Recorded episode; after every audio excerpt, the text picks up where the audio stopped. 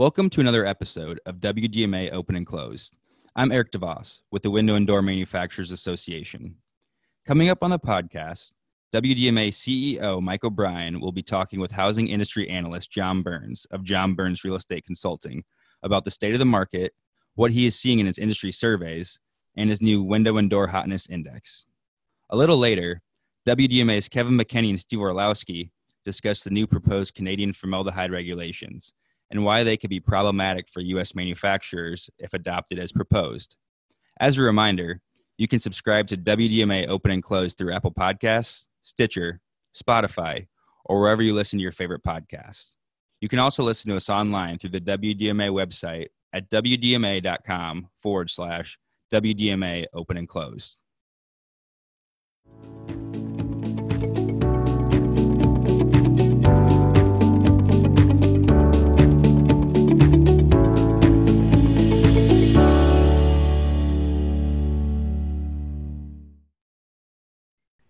Joining us today on the podcast is John Burns. John founded John Burns Real Estate Consulting to help business executives make informed housing industry investment decisions.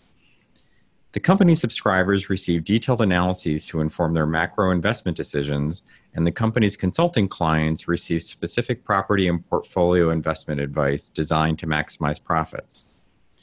John is the co author of the best selling book, Big Shifts Ahead Demographic Clarity for Businesses and he has more than 600,000 people who follow his LinkedIn influencer column and 30,000 folks subscribe to his emails. John, welcome to the podcast. Thanks, Mike. I'm happy to be here. So, to kick things off, why don't you introduce yourself to our audience and tell us a little bit more about your background and company? Okay, well, John Burns, uh, John Burns Real Estate Consulting, really tough to come up with that name. Uh, very creative. Yeah, thank you.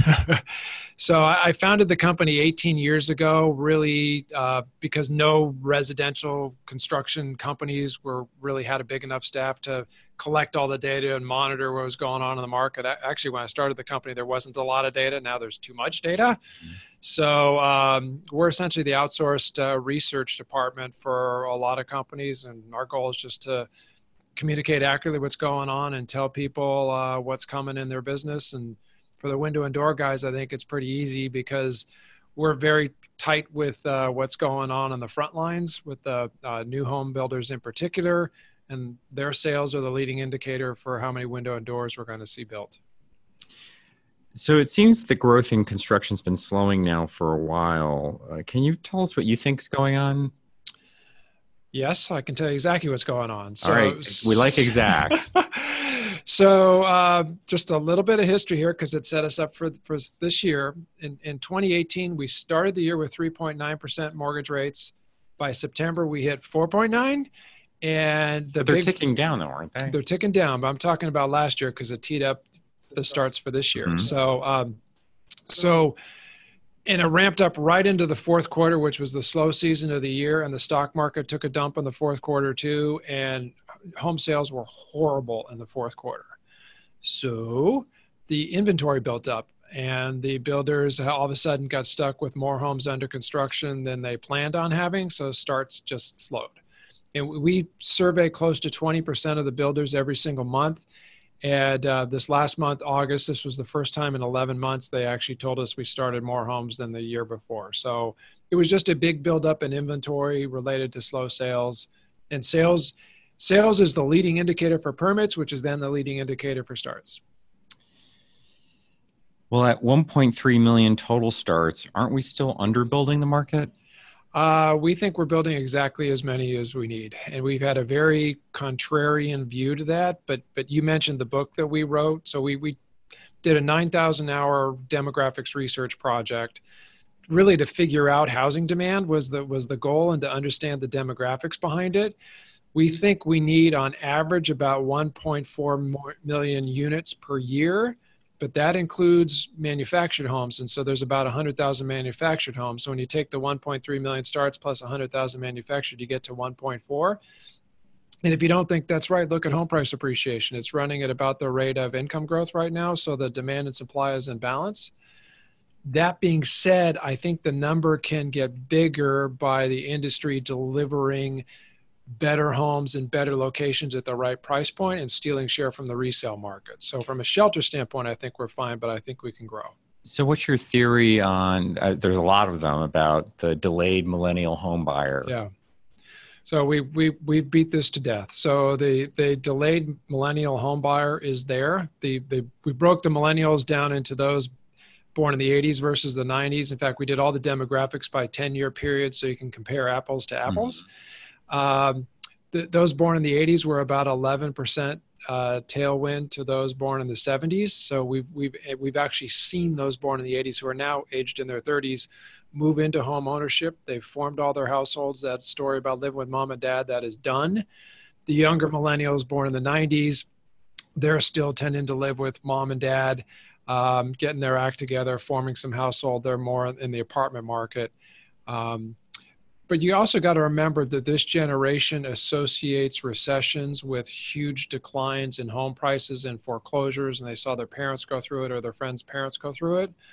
So ha, ha, the the math is there for them to buy homes, but there is a fear there that maybe I shouldn't take on a 30 year mortgage if I'm living paycheck to paycheck, and our consumer research has proved that out. Well, there seem to be a lot of other factors that people keep talking about in terms of size of student loan debt, yeah. um, other external factors that are keeping them from being able to afford, and particularly in a lot of the major metro markets. Yeah, so all of that is true. So we we did a white paper on the student debt and figured out that about there's about eight percent fewer transactions per year because of student debt. Um, that's a lot. That is a lot, and but but that's that's the math. Um, you, on the flip side of that, though, you also have to remember that they're the most college educated generation ever. So while they're running around with a lot of student debt, actually some of the, the bifurcation in, in society about income growth has been more high income growth due to more dual income college educated households. They're getting there. And particularly a lot of them, frankly, lived with mom and dad early on because of the Great Recession. But after that, it was like, that's how I save for a down payment. So we're, th- their home ownership rates are very low for their age. Don't get me wrong, uh, and I don't think they're going to get to the same home ownership rate as their parents, but they're aspiring to home ownership. But you don't think the allure of home ownership is wearing off for millennials? Do you think there's always going to be a higher percentage of renters in in this particular generation? Uh, yes, and uh, but I'll phrase it another way. So the uh, baby boomers, particularly the early ones, achieved an 80% home ownership rate by the time they got into their 50s. I don't think this generation is going to get there. Some of it by choice. Um, some of it is frankly their parents had uh, a full 1% higher average GDP growth during their entire working lives than, than they've had. So there's an affordability issue, there's an economy issue, mm-hmm. um, there's a uh, it's less of a badge of honor to be a homeowner compared to what their parents went through. And in fact, renting is even considered smart. Hey, I'm flexible. Mm-hmm. I can pick up and move. If I get laid off, I can. I do have a solution not going through foreclosure. There's still more than 50% of them are going to become homeowners, but I don't think they're going to get to 80. All right. So, what else are your surveys telling you about the housing market these days? Um, well, the sales are picking up. So, in fact, in August, we saw sales increase 16% year over year compared to the prior August. Now, the comps are starting to get easy because the back half of 2018 was pretty miserable. Uh, but that's causing my builder clients to be a lot more optimistic. Um, so we're, we're seeing them buy more land, and I'm, I'm confident uh, the window and door companies are going to see more demand from the home builders over the next uh, few years what we're seeing in the repair and remodel side of the business, and Todd Tomalak leads a lot of our research there, is a uh, because of concerns about um, the economy and uh, income growth growing a little bit slower than it was earlier. We're seeing people pivot down to lower price products, and we're we're seeing the the contractors do that too. Is because prices have gone up, and I've only got X dollars for my remodel, so I'm gonna get a less expensive window or a less expensive door. So the volume is there. In fact, I, I think I got the numbers here. We we're forecasting 16.8 million single family windows next year and 3.1 million multifamily windows in, in new construction. um, but it'll probably be the less expensive windows compared to last year. Well, well, so you talked about sort of down downsizing some of the the products, but how are builders changing their designs, and what does that mean for the window and door industry, other than cheaper products? Yeah, so actually, I, I'm glad you asked that because that's the real opportunity. Mm. So the volume is weak because the consumer is less likely to go out to an exurb because it's you know mm. it, used, it, used, to be one of you stay at home and the other commute. Now we're both working. Uh, what we're seeing is a lot more urban infill or even suburban infill, more homes per acre.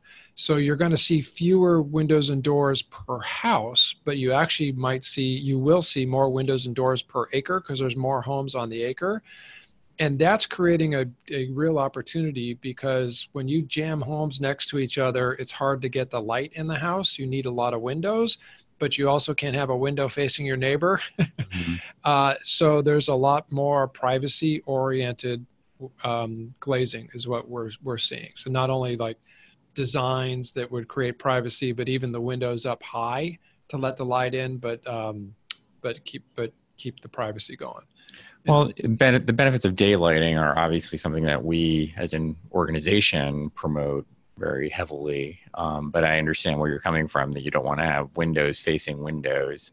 Well, uh, you have to be more creative, and uh, and that's going to mean also probably gr- perhaps greater use of skylights. Well, great greater use of skylights, but um, we're not seeing as much skylights as we're seeing 12 to 15 detached homes per acre. Mm-hmm. I mean, that's mm-hmm. a lot of homes on the acre. And you have to be pretty clever to get light into the house when there's only 10 feet between you and the home mm-hmm. next door. And so that's, th- there's a lot going on with the architects to design a home to bring light into the house. It's, it's extremely important. And particularly when you live in an environment like that and you, you just want to, you don't want to feel so jammed in, light is critical. Yeah, I, even in my own house that I bought a few years ago, though, I'm close to a neighbor on one side, and the builder placed smaller windows but higher. Exactly, that's a completely different window. Right, um, but then again, I don't have somebody on the other side, so that they could maximize light from the from the other side of the house. Yeah, but imagine if you had somebody on on three I sides, know. which yeah, is which is pretty typical. The, the other trend we're seeing, and this is coming more from uh, local governments than it is from the consumer, is just energy efficiency. Mm-hmm. And, and so more more energy efficient windows. But I think I think everybody knows that. But California is probably going to lead the way to getting us to some sort of net zero near uh, energy new construction here. So they'll, they'll be mandating those type of windows. Yeah. So tell me about the window and door hotness index. Yeah, so this Did you come up with that name. Uh, no, I'm not smart enough to come up with that. My staff did. We have a number of hotness indices, if you will. Okay, so it's it's not anything new. No, it's not anything new. But this is um, for the building products. Todd, Todd tore apart 15 different categories of building products and built out a complete 15 year model of how um, what the drivers are for each product in the house. And um, on a scale of zero to 10, with five being the norm, Windows are at a 5.7. So they're, they're better than normal uh, orders right now. Uh, but probably more importantly, he figured out what the eight key drivers of demand are. Uh, number one being household formation, which is clearly trending up. Uh, number two, and this might surprise some people, is it's really income growth in excess of inflation, um, which has been trending up. It's trending down a little bit um, right now. Uh, not trending down, but trending up less. Uh, the shift to home ownership, which as you talked about, that's trending down, so that's holding the industry back. And and mobility would be the number four factor. The, there's four more after that. I don't remember where they are, but mobility is declining uh, and has been in a decline for quite. I mean, what do you mean by mobility? Just moving, the frequ- the frequency of moving. Now, part of that is demographic because we're getting older, so people in their 60s move less than people in their 20s. Uh, but people are buying a home or renting an apartment and staying in it longer than their parents stayed, mm-hmm. and they're just you know it's expensive to move. I think some of the economy now that allows you to be a smart worker and work from wherever is is allowing people to in fact I've got employees I'm hiring from. I got one in Green Bay, Wisconsin, and Portsmouth, New Hampshire. I'm like, work wherever you want. I'm on the road all the time. I think that's allowing people to stay in place a little bit longer than, hey, honey, we have to pack up and move because my promotion opportunity is across the other side of the country. Well, the rule of thumb was always a person or a household stayed seven to ten years. Yeah. You, do you think that rule of thumb is it's no longer any good, or so for homeowners, it's 19. So that's the seven number included renters, which move more more mm-hmm. frequently. Um, yeah, we've got it charted in one of our monthly uh, research reports. Um, yeah, so we. Th- so for homeowners, it's 19 years. Uh, yes. Wow. I know. And that's not what real estate agents want to hear, but that is what's going on. Well, I suppose when you factor in the older generation versus, right. I mean, that's that's exactly yeah, right. I mean, a lot of it I'll, I'll, probably depends upon part of the country you're in as well. I mean, housing costs and things like that, and and the whole move up to the from starter home to well, the the aspiration to move up is not what it used to be. Mm-hmm. You know what what I what I aspire to do is spend less time on the road so I can experience life. And um, not to have a great big home on a two acre spread and I, I know a lot of baby boomers with big homes and two acre spreads aren't too happy about it because those homes have been falling in price. Yeah. So, what, what are your theories about the rest of this year and looking forward to 2020? So, are we talking ourselves into a recession? So, 87% of CFOs think we're going to have a recession the next two years. So, maybe we are but even even the ones that I poll, I say, "Well, you are you putting that into your budgets for your company?" Oh no, no. Mm-hmm. so, I, I, think we're kind of talking like the the risks are very high, and all the research we do is there are a lot of risks out there. So I, I don't think we're talking ourselves into recession, but I think we're we're helping talk ourselves into slow growth. Everybody's behaving, or most people are behaving pretty cautiously, and I think there's some good reasons for that but as you alluded to, mortgage rates have come plunging back down. They're back down as, as we're sit here in the middle of September at 3.6%. Um, that has gotten a lot of entry level buyers into the market. What has surprised me is it has not created as much move up activity as I would have thought. Because a year ago, 60% of homeowners had a lower interest rate mortgage mm-hmm. than the market rate. So to move would be a really expensive decision. Now it's only 13% of homeowners have a, have a mortgage rate below the market rate. And we're seeing a pickup and move up, but not as much as you would think. I mean, someone who bought a home five years ago now has got $50,000 in equity and maybe they barely squeezed into a home they could barely fit in. You think they'd take some of that equity and go get a bigger, nicer home. And, and really, very few people are doing that. Is that translating into more additions, renovations? versus well it's one of the reasons why we're really bullish on remodeling because if people aren't going to move and they're going to stay put i mean eventually you get sick of your kitchen so you replace your kitchen and um, yes um, i think in general what we're hearing in the industry is like you said it's a slowdown softening. Those are the types of words that i hear for 2020 I, I think there yeah. is a greater fear that just from a a, a, a, policy standpoint that we're talking ourselves into a recession that doesn't um, need to really happen in 2020 and now now with you know potentially housing finance reform on the table and upheaval with Fannie and Freddie and that will make lenders nervous and I mean it, it's hard to calculate these days what the external factors will do to the market right. So, so we, we actually built an economic performance index and a leading index to it. It's not mm-hmm. a hotness index.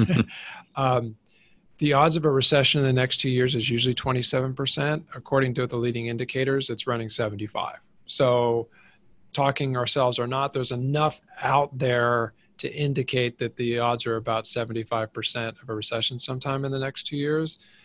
If that happens, that will not be good for housing. But actually, we, we did a white paper on all the um, sectors of the economy on Wall Street, housing is the best capitalized, best positioned industry out there, regardless of what goes on. I think that the publicly traded home builders have paid down their debt to be 28% of their market value. We could have a Lehman Brothers collapse all over again right now, and every single one of them would be fine. And they wouldn't like it, but they'd be fine. Mm-hmm. So, recession or not, I think this industry is the best positioned industry out there to grow. And actually, in our business, we're seeing a lot of capital flow into the industry right now for that reason, both with uh, rolling up building products companies. Um, but also, there's this new concept about purposely building homes that intended to be for rent, which is a I, I don't know if the windows in that will be different. There are other materials in that that tend to be extremely different, and that's a, a hot opportunity um, that's going to grow construction. In different in what way? Uh, well, it's a landlord. So right. the land, the the pain of uh, owning um, a rental home is turnover when somebody leaves and having to fix everything. So they're put they're actually not putting the lowest cost materials in. They're putting the most durable materials. Well, that's that's what I was thinking. I, it never makes any sense to me why a landlord would go on the cheap, given the wear and tear right. that a.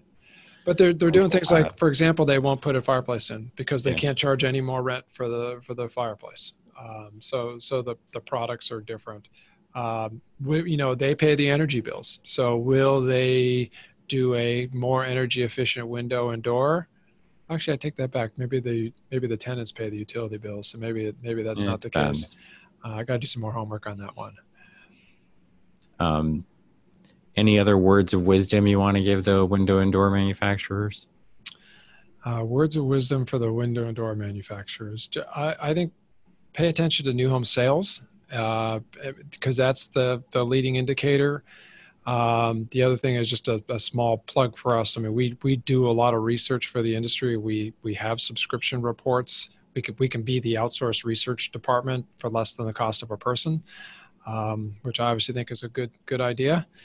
And um, that's pretty much all I've got. So tell folks how do they find you? Uh, so our website is realestateconsulting.com and uh, just Jay Burns at realestateconsulting.com is my email, or you can look us up on LinkedIn as well. Great. Well, John, thanks so much for participating in the podcast. Uh, we look forward to seeing what what's what comes next, and uh, hopefully, 2020 will turn out to be a positive year. Yeah. Well, if rates stay where they are, I, I think it's going to be a little bit more positive than people think. Great. Thanks a lot. All right. And we'll be right back.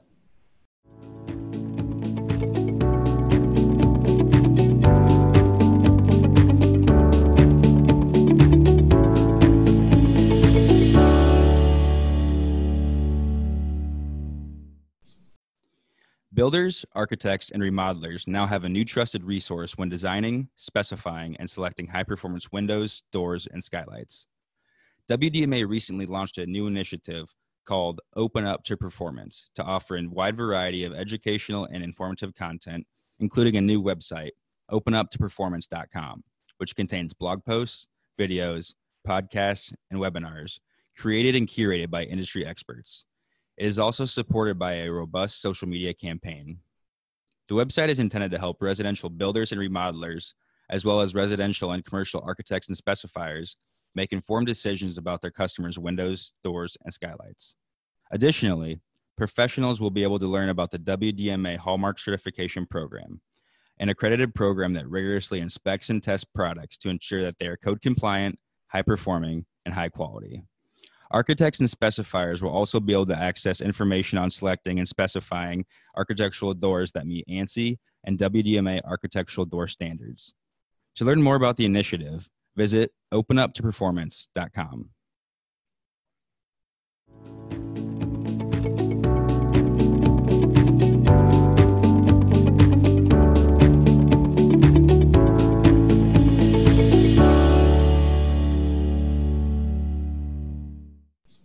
Hello, I'm Kevin McKenney, WDMA's Director of Government Affairs, and today I'm talking with WDMA's Senior Director of Standards and Technical Activity, Steve Orlowski, in regards to some recent proposed regulations in Canada aimed at curbing formaldehyde emissions levels in composite wood products. For many of you who follow WDMA regulatory activities, you know that WDMA was actively engaged in the US EPA regulations on formaldehyde emissions, also known as TSCA Title VI in today's podcast, we're going to talk about the recent action taken by the Canadian government's proposed regulations and the potential impacts that it would have had for both US and Canadian manufacturers.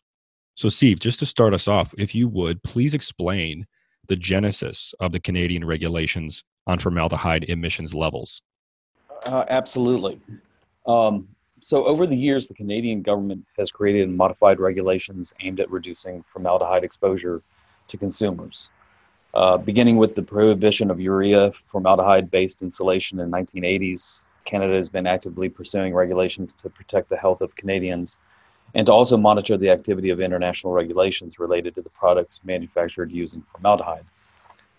At the current time, uh, Canada has only got a voluntary standard for formaldehyde emission levels for composite wood components used in residential and commercial construction.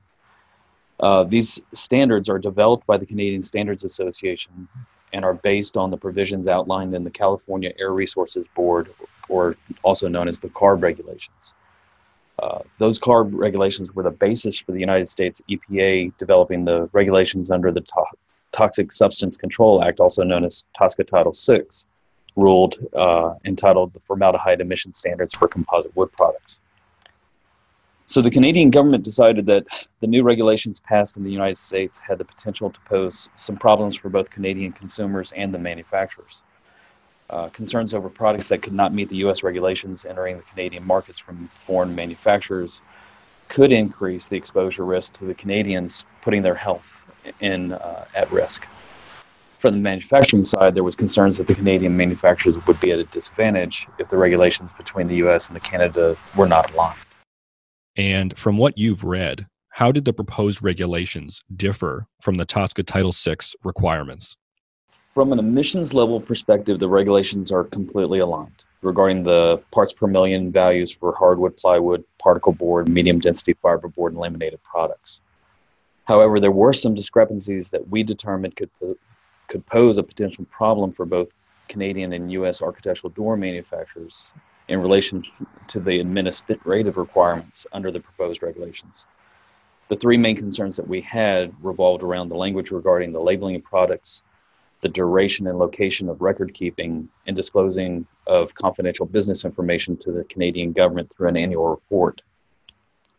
Um, during the development of the US regulations, our members were very concerned regarding the use of labels and the information that needed to be relayed to the purchaser.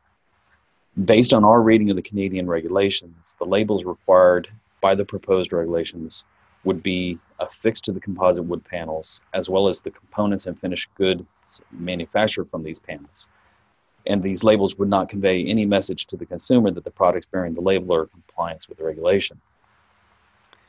In addition, the regulations also state that the label may be in the form of a stamp, tag, or sticker that is securely affixed to the product in a visible location in a manner that is not con- that cannot be easily removed and must be sufficiently durable to remain legible throughout the useful life of the product under normal conditions, transportation, storage, sales, and use. Now, anyone familiar with the conditions that an architectural wood door goes through over the life of the product knows that creating a permanent label that will not be damaged, removed, or easily vandalized is nearly impossible. From a labeling perspective, the impacts can be significant, especially requiring two separate labels one being recognized by the US regulators and one recognized by the Canadians. Uh, in our comments that we submitted to uh, the proposed regulations, we were requesting that either the labeling requirements should be completely aligned using similar acceptable language as proposed in the Title VI rules, or we suggested that, ang- that language should be uh, uh added to the proposed regulations addressing the reciprocity between Canada and the United States by recognizing labels from either country.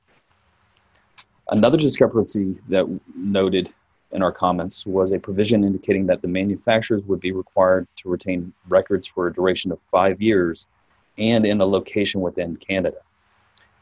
Now, reading this, to require manufacturers from outside Canada to create a new operating facility location within Canada for the sole purpose of maintaining records really appear to be an excessive requirement, especially in this day and age where documents are stored electronically and can be transmitted any, from anywhere in the world, even when requested by the Canadian government. In regards to maintaining the records for five years, we were really not sure what the purpose of that proposed regulation for manufacturers to retain the records on complying products two years longer than what is required by the EPA, where that basis came from. Um, based on the frequency of the emissions testing that manufacturers are subjected to for their products and the limited amount of time that the regulations give the manufacturer to notify the, uh, the downstream supply chain that there's a non-conforming lot or a bad batch, uh, we really didn't understand what the five-year retention would actually be beneficial to the Canadian regulators. We figured that you know, under the EPA TSCA rules, you know, three years is plenty of time for recording and maintaining those records. If anything should come up at a later date. The last concern that we had was mostly pertaining to the requirement that the reports be submitted annually for laminated products to the ministers of health and the environment. According to the proposed regulations, the definition of a laminated product means a product which is a wood or woody grass veneer glued to a composite wood panel or to a veneer core platform. Now, based on how architectural wood doors are constructed, it's unclear by this definition whether an architectural wood door would be considered a laminated product or would be required to comply would be a laminated product and be required to comply with the annual reporting or if this is not considered a laminated product and a finished good based on the information being requested in the proposed regulation if architectural wood doors were considered a laminated product this would expose our manufacturers to providing sensitive and sometimes proprietary business information, such as identifying amounts and types of resin, number of products, shipments within the country, and other material that could expose, you know, confidential business information that manufacturers do not want their competitors to have. In our comments, we've made two requests. The first being that if it's not the intent to consider architectural wood doors a laminated product, then there should be a better definition of what a laminated product is and examples of what is not considered laminated products. The second suggestion that we made was to strike the requirements for disclosing any information that is proprietary in nature to protect the manufacturers. So, what potential impacts would these discrepancies have on manufacturers? So, the, the biggest issues that we see, the biggest impacts, we believe, with these discrepancies, if they're not addressed, is that the, the primary goals of the Canadian regulations was to make a level playing field for both Canadian and US manufacturers.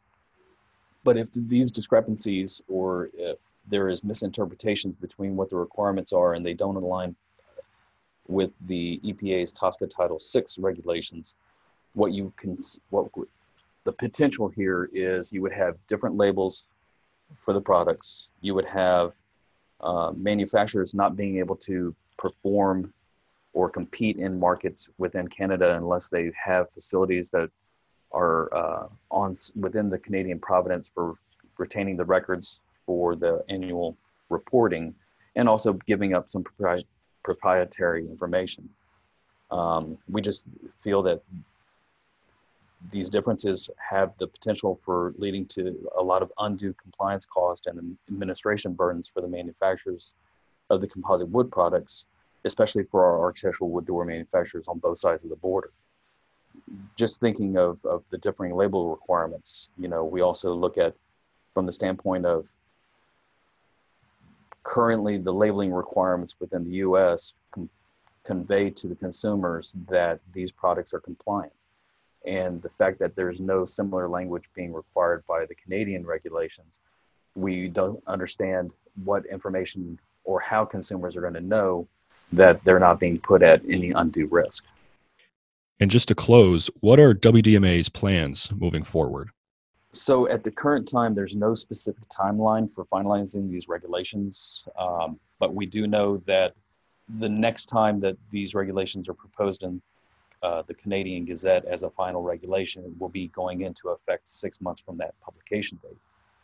So at this point, what we plan on doing is just to continue to monitor the proposed regulations, uh, participating to the best of our abilities to ensure that the final regulations that are proposed and published are aligned with the TSCA Title VI regulations so that there is no undue burdens on our uh, US manufacturers or the Canadian manufacturers for that matter.